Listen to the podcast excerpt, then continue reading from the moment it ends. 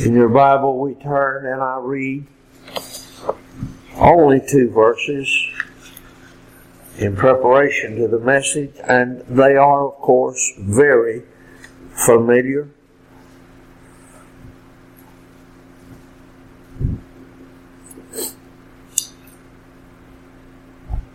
But I pray that the Lord will bring them to your heart afresh this morning. Isaiah chapter 40, verse 1 and 2. The Lord instructs the prophet in these words Comfort ye, comfort ye my people, saith your God. Speak ye comfortably to Jerusalem and cry unto her that her warfare is accomplished, that her iniquity is pardoned. For she hath received of the Lord's hand double, double for all her sins.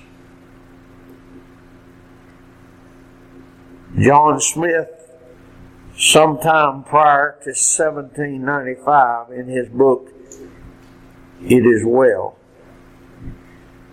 speaks to us about that word double. The unbelieving heart would respond and say, Why should they have to pay double? And John Smith said, How very much more could he have exacted? So long as we are out of hell, God punishes us less than our sins deserve.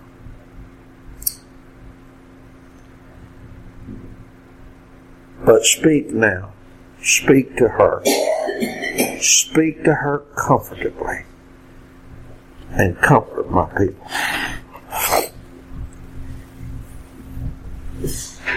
Turn in your hymn book, please, and stand with me again. Sing together number 576.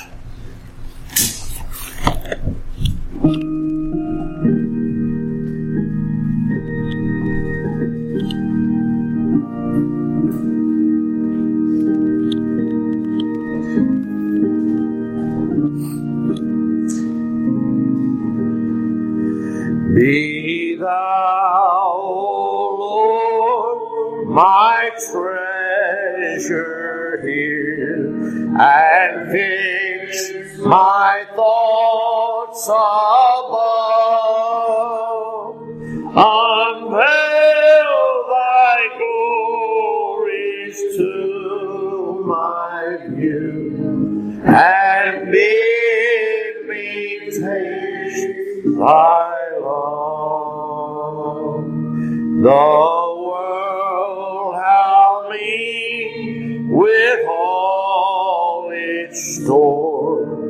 compared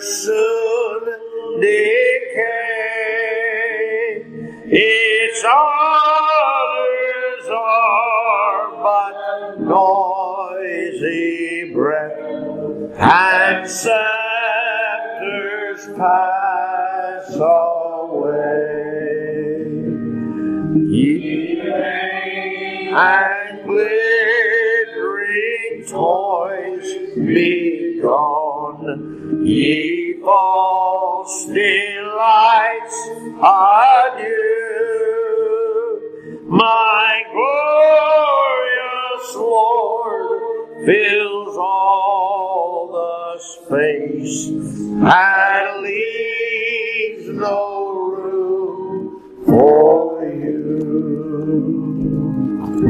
And can be seated.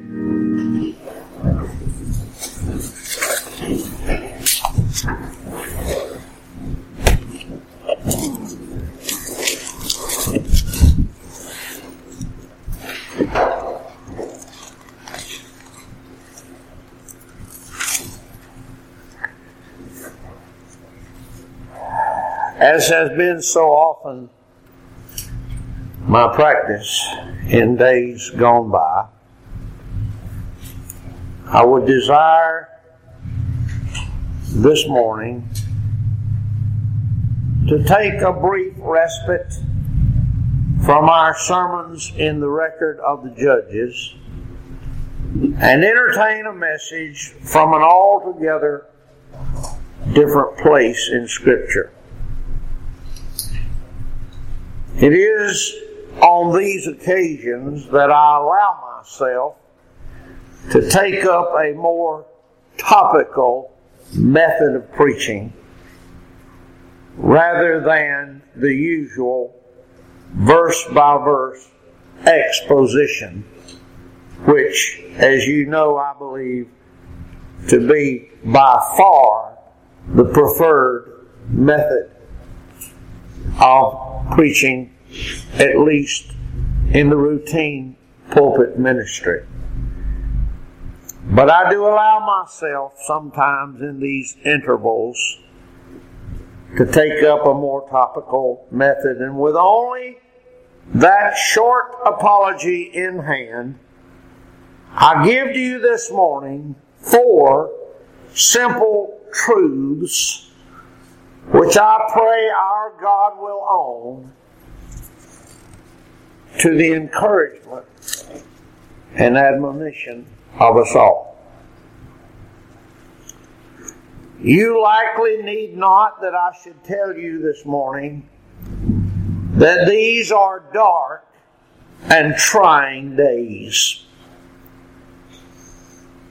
These are times in which the very souls of God's saints are pressed under the weight of a ubiquitous and pervasive spirit of evil.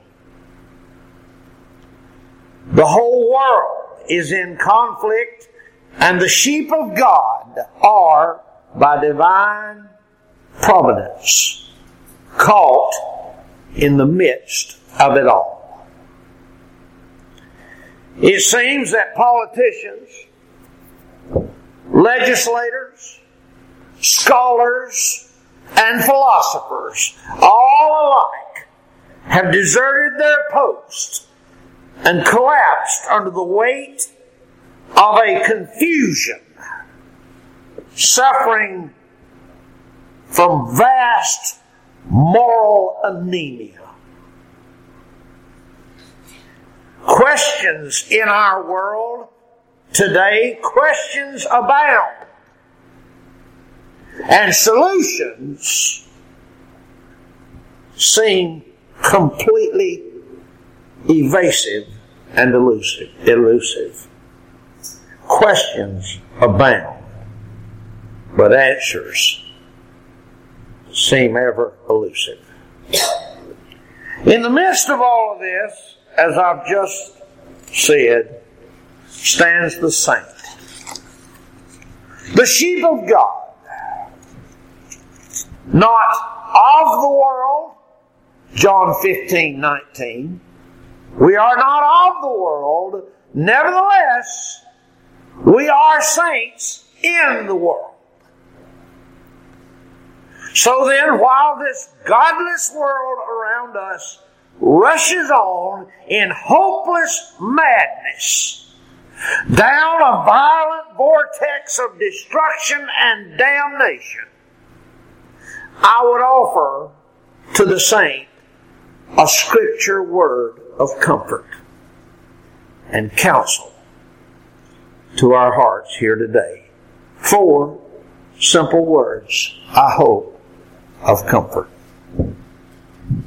First, I would remind us that by divine appointment and for our sanctification, there is, even for us, a crook in the lot.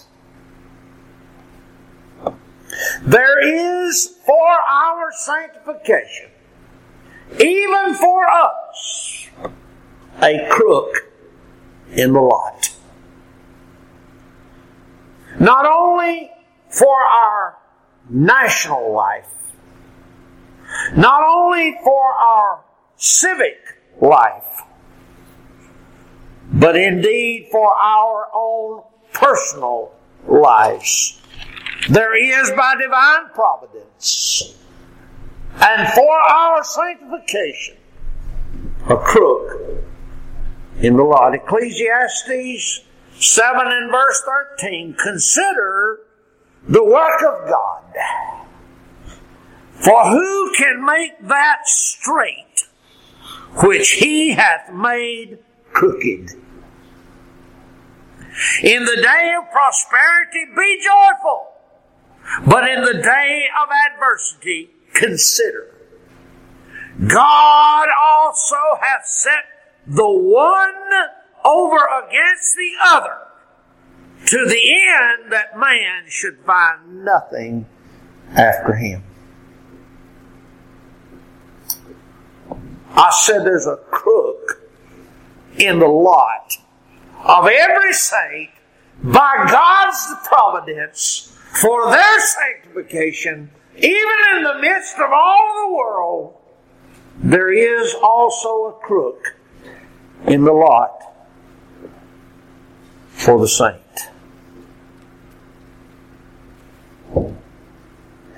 Amos chapter 3 and verse 6. Shall a trumpet be blown in the city and the people not be afraid? Shall there be evil in a city and the Lord hath not done it? Surely the Lord will do nothing but he revealeth his secret unto his servants the prophets. The lion hath roared, who will not fear? The Lord God hath spoken, who can but prophesy? What is it that's burning Amos's heart that he cannot help but prophesy no matter what? It is only this. The Lord, the Lord, the Lord hath done it. The Lord hath done it. I mentioned before our prayer this morning the need. The need in Israel is not more intelligence, not more military intelligence or military prowess or weaponry. The need in Israel is for them to realize the Lord hath done it. The Lord hath done it. Isaiah chapter 45 and verse 5. I am the Lord. There is none else. There is no God beside me. I girded thee though thou hast not known me. That they may know from the rising of the sun and from the west that there is none beside me. I am the Lord and there is none else. I form the light and create darkness. I'll make peace and create evil. I, the Lord, do all of these things.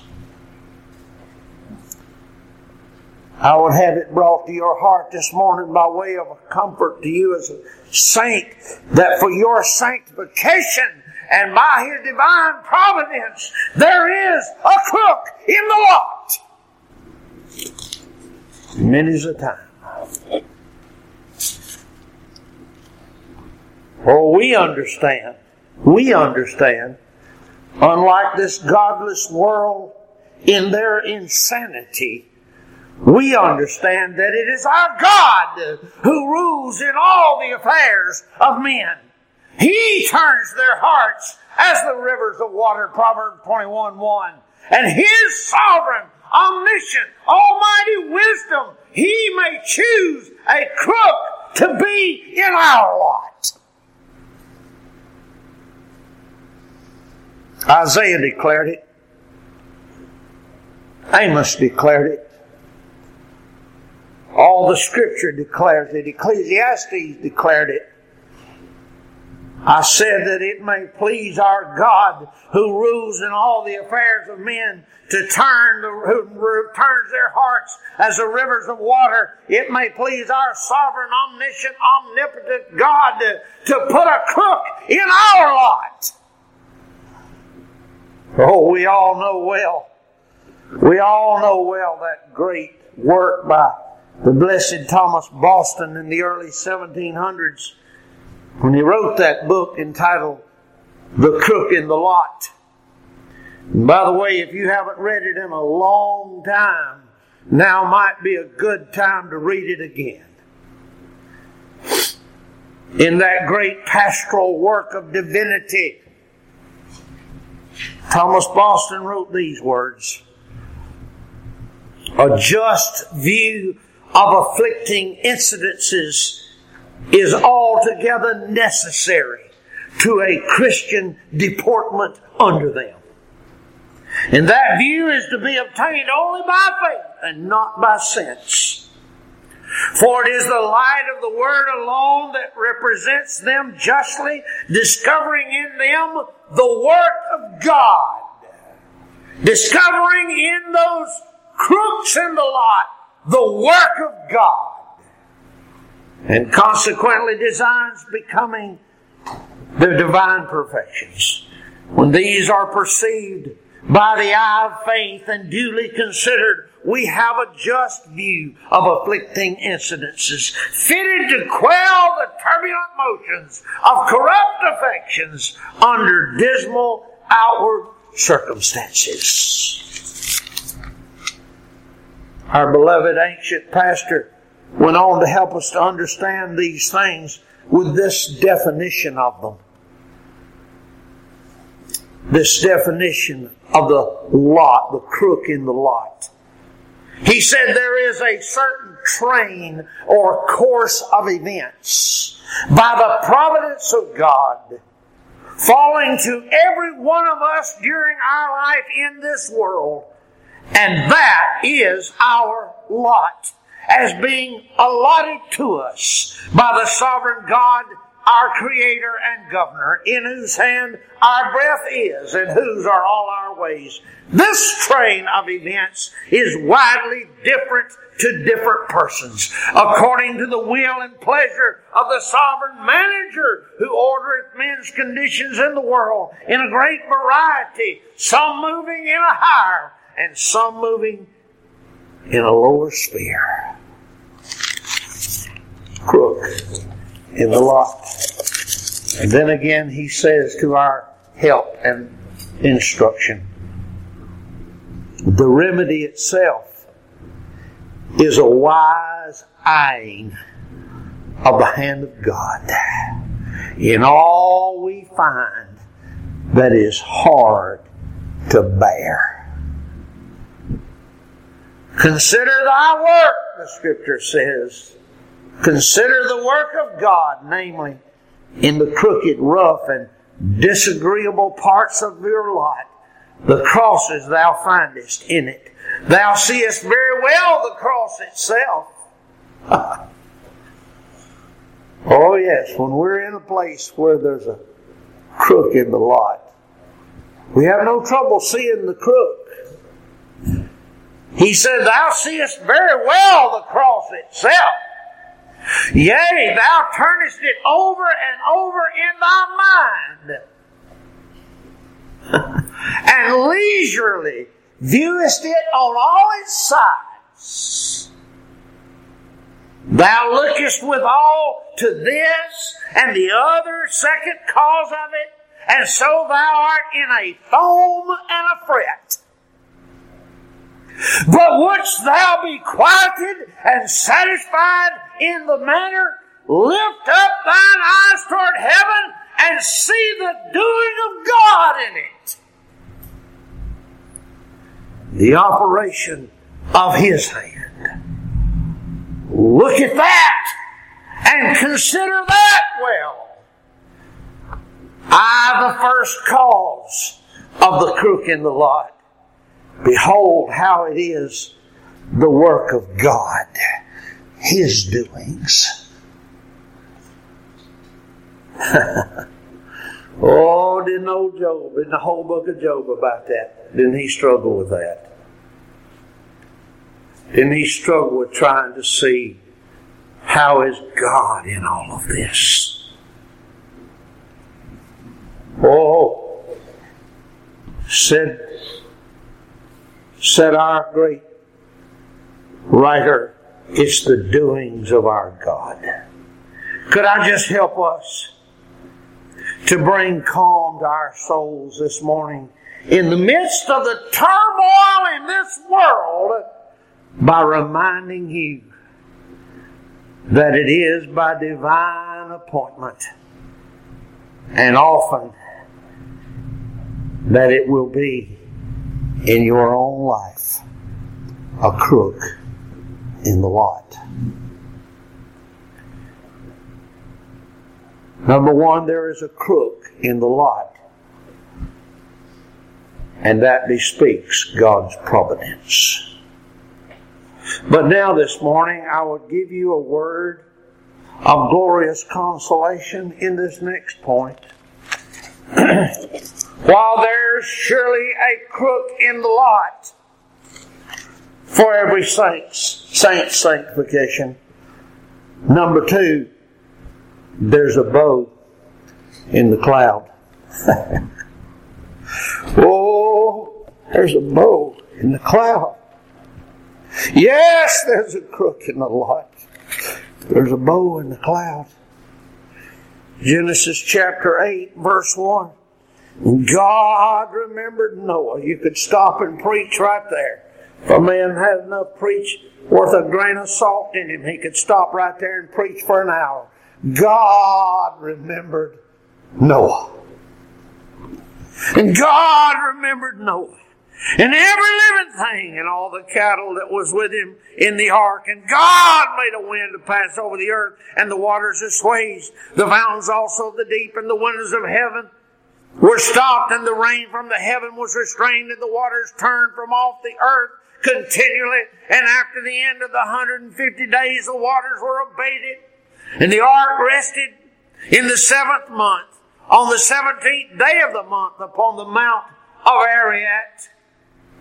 And then verse 13 tells us, and it came to pass in the six hundredth and first year in the first month in the first day of the month, the waters were dried up from off the earth. And Noah removed the covering of the ark and looked.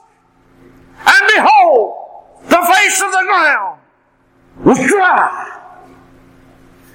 Then in chapter 9 and verse 8, and God spake unto Noah, unto Noah and unto his sons with him, saying, And I, behold, I establish my covenant with you and with your seed after you and with every living creature that is with you of the fowl of the cattle and and of the fowl and of the cattle and of every beast of the earth with you from all that go out of the ark to every beast of the earth.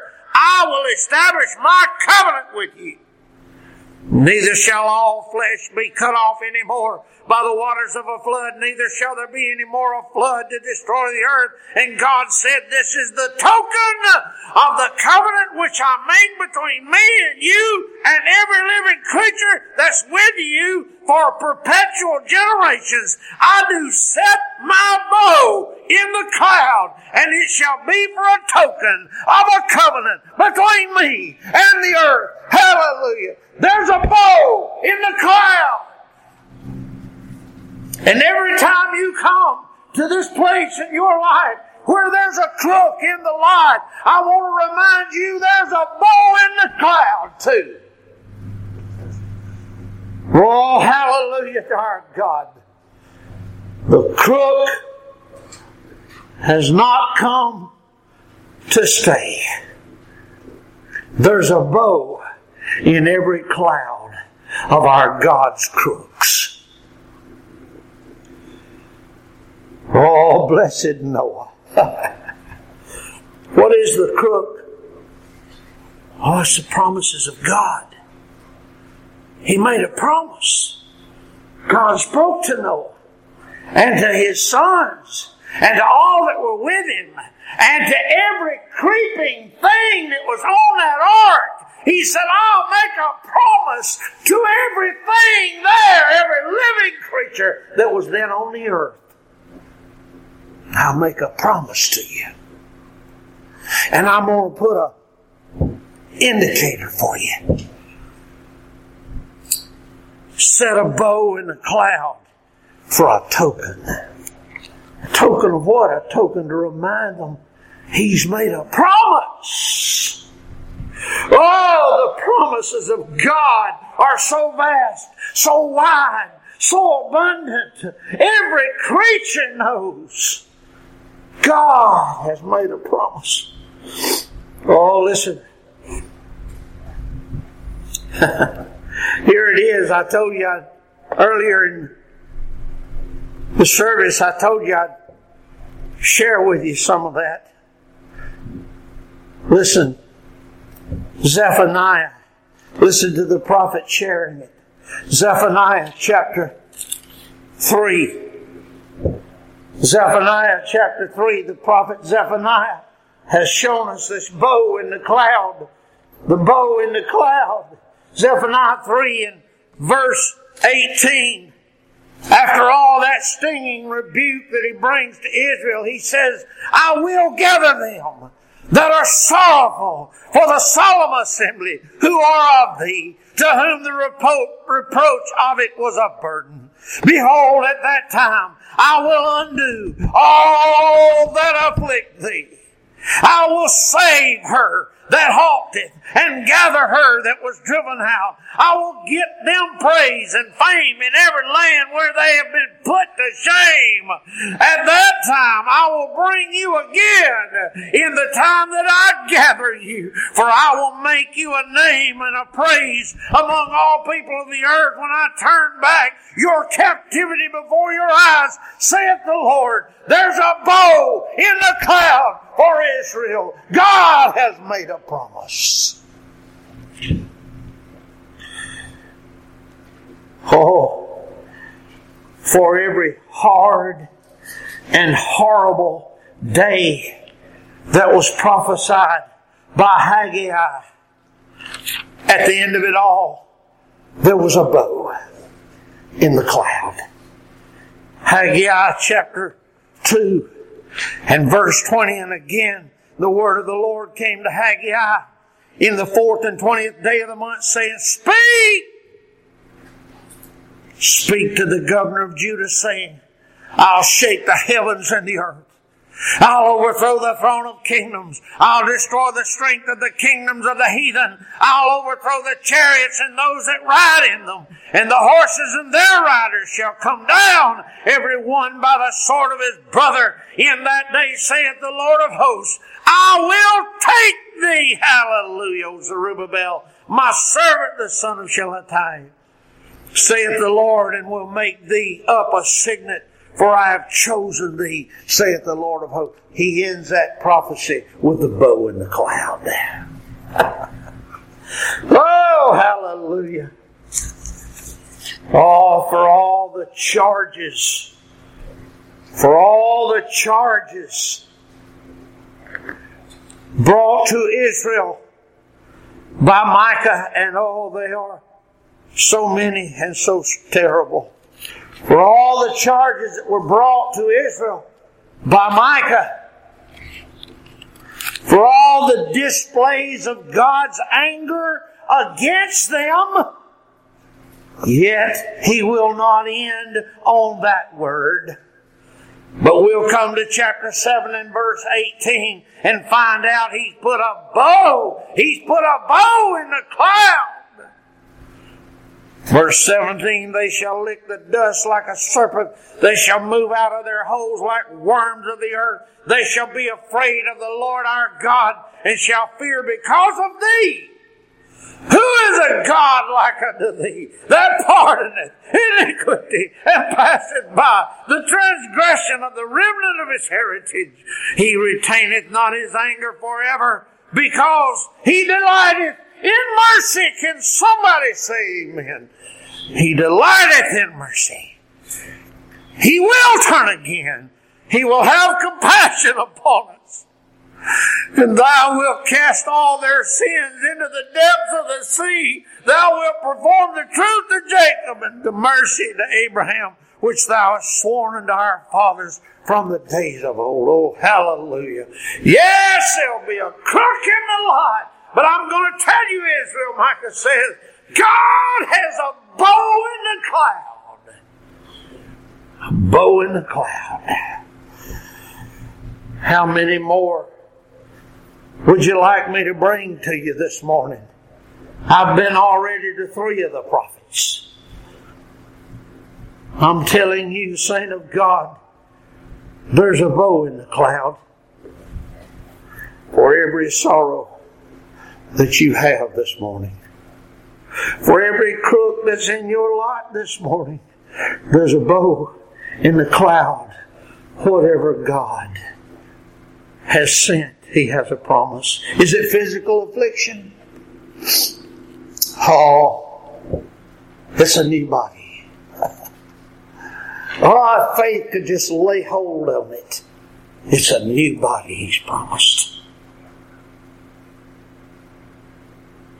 Is it the loss of a friend?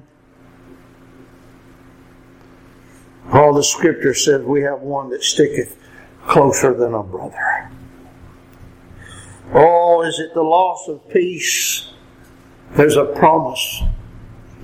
Peace I give unto you, my peace give I unto you, not as the world giveth. My peace. Is it guilt?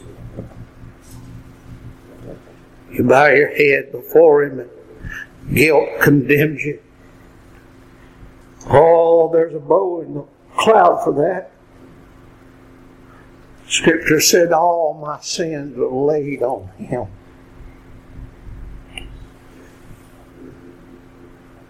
On and on and on I could go. Whatever your whatever your crook is, there is a crook in your lot, but there's a bow in the cloud. That crook in the lot speaks of God's providence. This bow in the cloud bespeaks God's promises. But now I must move on and tell you that not only is there a crook in the lot for your sanctification, oh, there's a bow in the cloud for your sanctification. But I give you thirdly, there's a balm in Gilead for your sanctification. There's a balm in Gilead. Jeremiah chapter 8 and verse 18.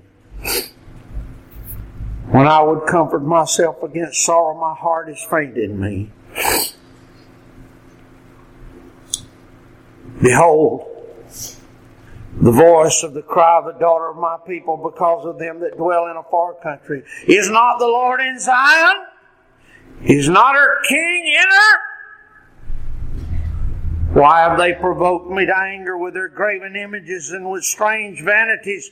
The harvest is past, the summer is ended, and we're not saved. For the hurt of the daughter of my people am I hurt. I'm astonishment hath taken hold on me. Is there no balm in Gilead? Of course, it's a rhetorical question. Just as the former question was, is God not in her? Of course He is. Is there not a balm in Gilead? Of course there is. Is there no physician there? Of course there is. Why then is not the health of the daughter of my people recovered? Oh, can I tell you thirdly for your comfort this morning? In your sanctification, can I just remind you there is a balm in Gilead. Oh, hallelujah. The crook in the lot bespeaks his providence. The bow in the cloud bespeaks his promises. The balm in Gilead bespeaks the preciousness of His presence. Hallelujah. Is God not in her? Yes, He is. Yes, He is. Yes, He is. It bespeaks the preciousness of God's presence. Oh, only the saint can know how precious is the sweet communion of our God. The good Dr. Unger,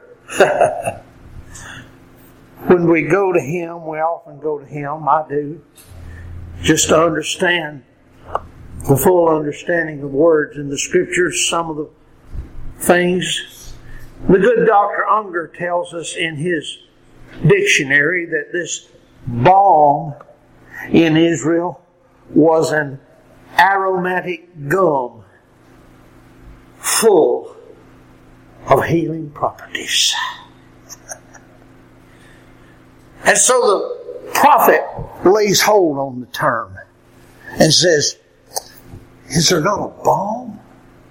Is there not an aromatic gum full of healing properties in Israel?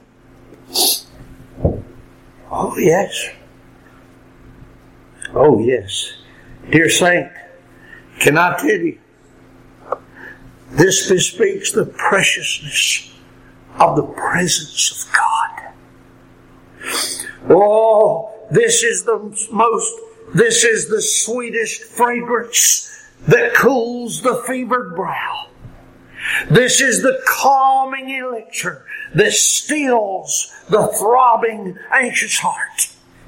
This is the precious medicine that soothes the pains of sorrow. This is the warming sun that dries up the putrid affliction of sin's bruises.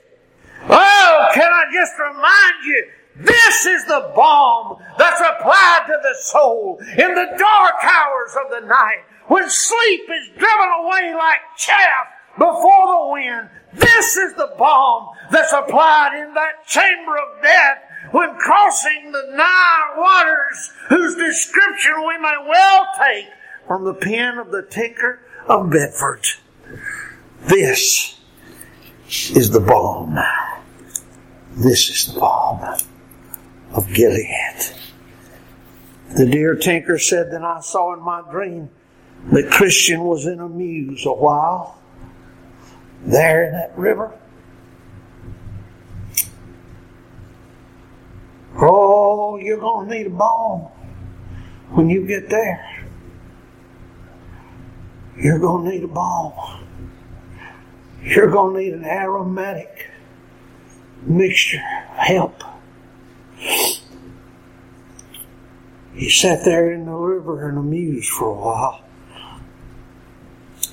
Tomb Hopeful added these words Be of good cheer. Jesus Christ maketh thee whole. And with that, Christian broke out with a loud voice Oh, I see him again. I see him again. And he tells me, When thou passest through the waters, I'll be with thee. And through the rivers, they shall not overflow thee.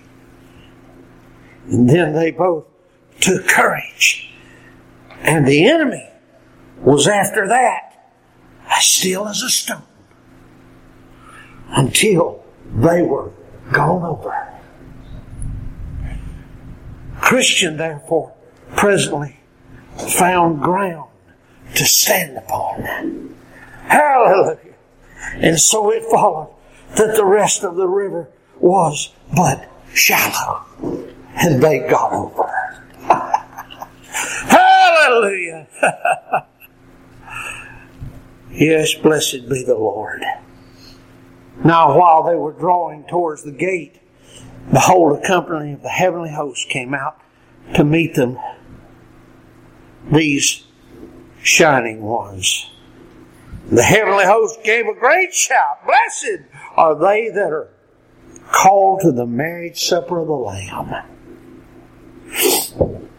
He goes on, he says, and now these two men, as it were, in heaven before they came to it. Yes, bless the Lord.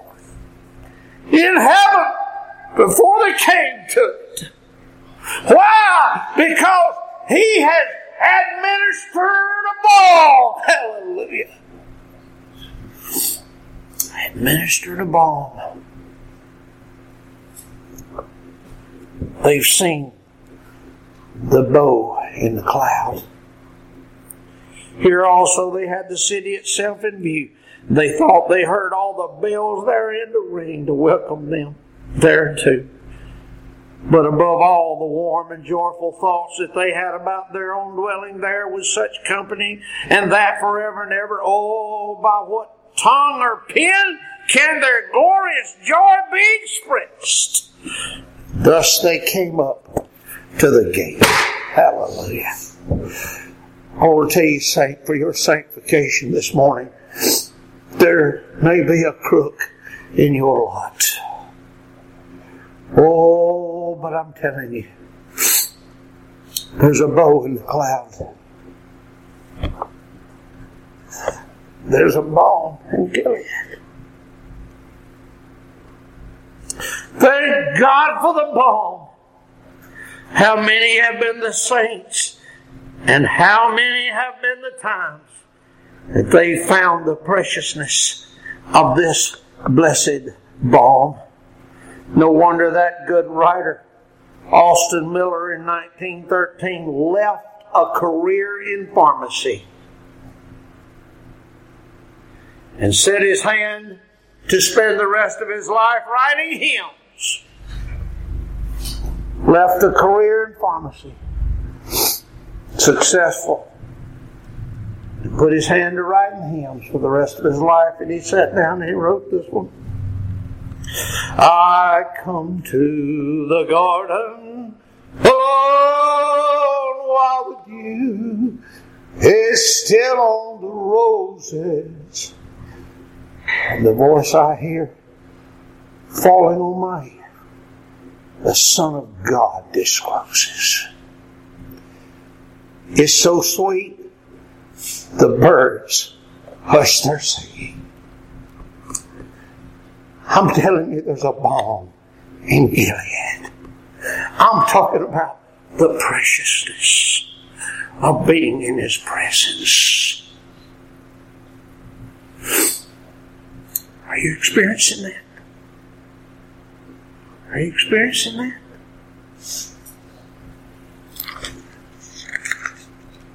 There's a balm in Gilead.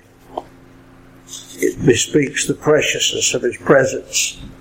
Maybe you're not experiencing that these days. If it's not, if not, I give you this final point. The crook in the lot, there is a crook in the lot. It bespeaks his providence. There is a bow in the cloud. It bespeaks his promises. There's a balm in Gilead. It bespeaks his presence.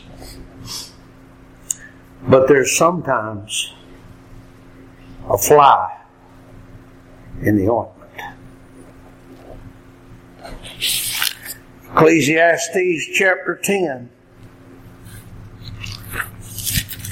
and verse 1. Dead flies cause the ointment of the apothecary to send forth a stinking savor. So doth a little folly him that is in reputation for wisdom and honor. In Ecclesiastes chapter 10 and verse 1, the wise preacher warns us dead flies cause the ointment of the apothecary to send forth a stinking savor.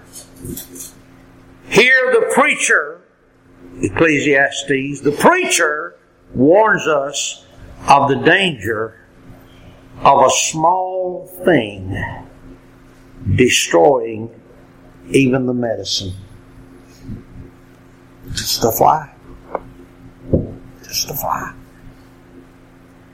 Says the good Dr. Gill in his commentary, this fly may get into the most precious ointment prepared after the best manner, where they die and corrupt it.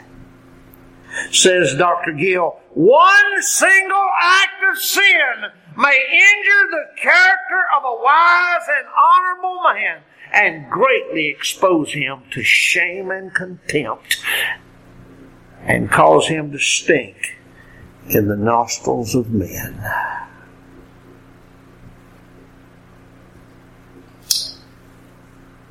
Thus the affair, the affair of Bathsheba and Uriah, what a slur did it bring on the character of David. So famous for wisdom and honor, for religion and piety. And so it was with the idolatry of Solomon, the wisest of men. So it was with Jehoshaphat, that good king, entering into affinity with Ahab. So it was with the pious Josiah going to war with the king of Egypt, contrary to the word of the Lord. And many other like instances.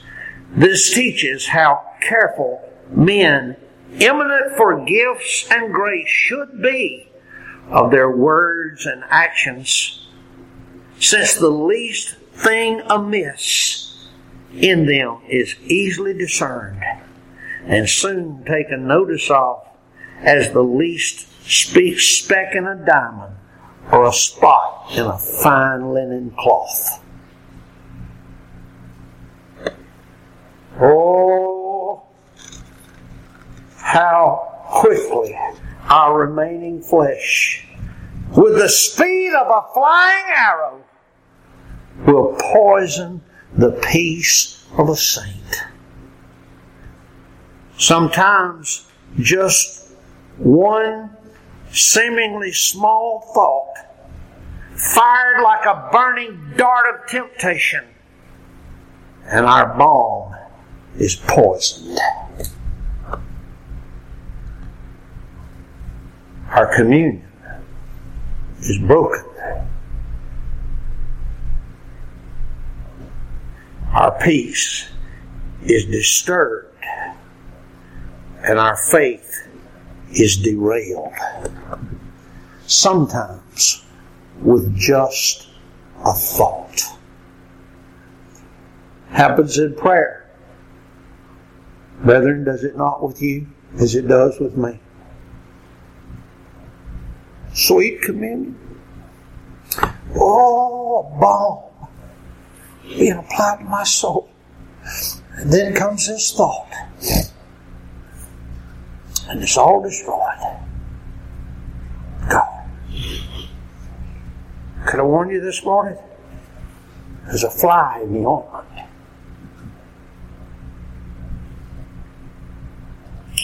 There's a fly in the ointment when sin and corruption is not confessed and purged. Oh, yes, there's a crook in the lot, and it bespeaks God's providence. There is a bow in the cloud, and it bespeaks God's promises. There's a balm in Gilead, hallelujah, and it bespeaks God's preciousness, presence.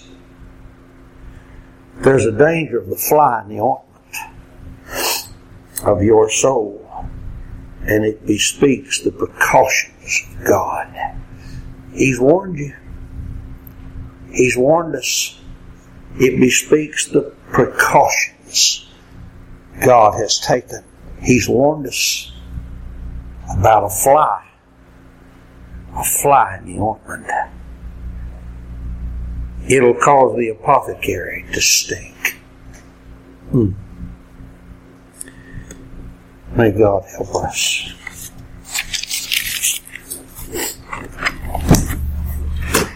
Turn with me, please, again in your hymn book and stand with me. Hymn number 691.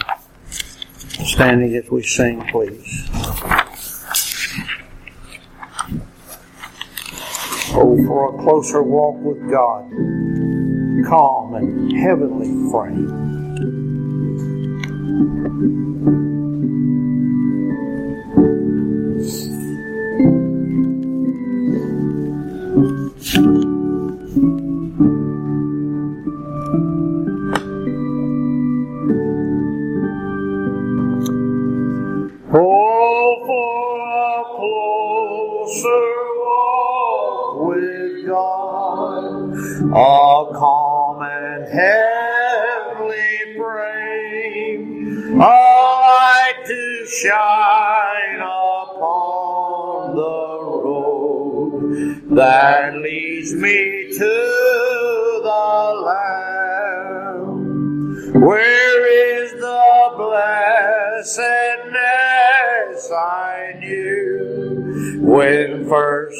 First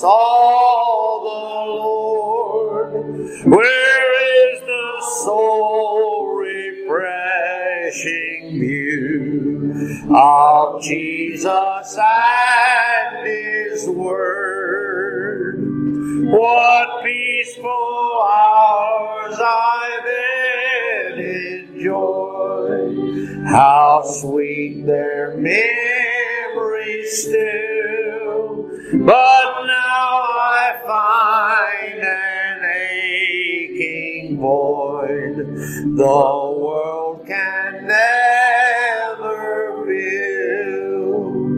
Return, O holy dove, return, sweet messenger of rest. I hate the sins that made thee mourn and drove thee from my breast. The dearest idol oh, I have known, whate'er that idol be, help me to tear it from thy throne and worship only. So shall my walk be close with God, calm and serene my frame. So pure light shall mark the road that leads me to the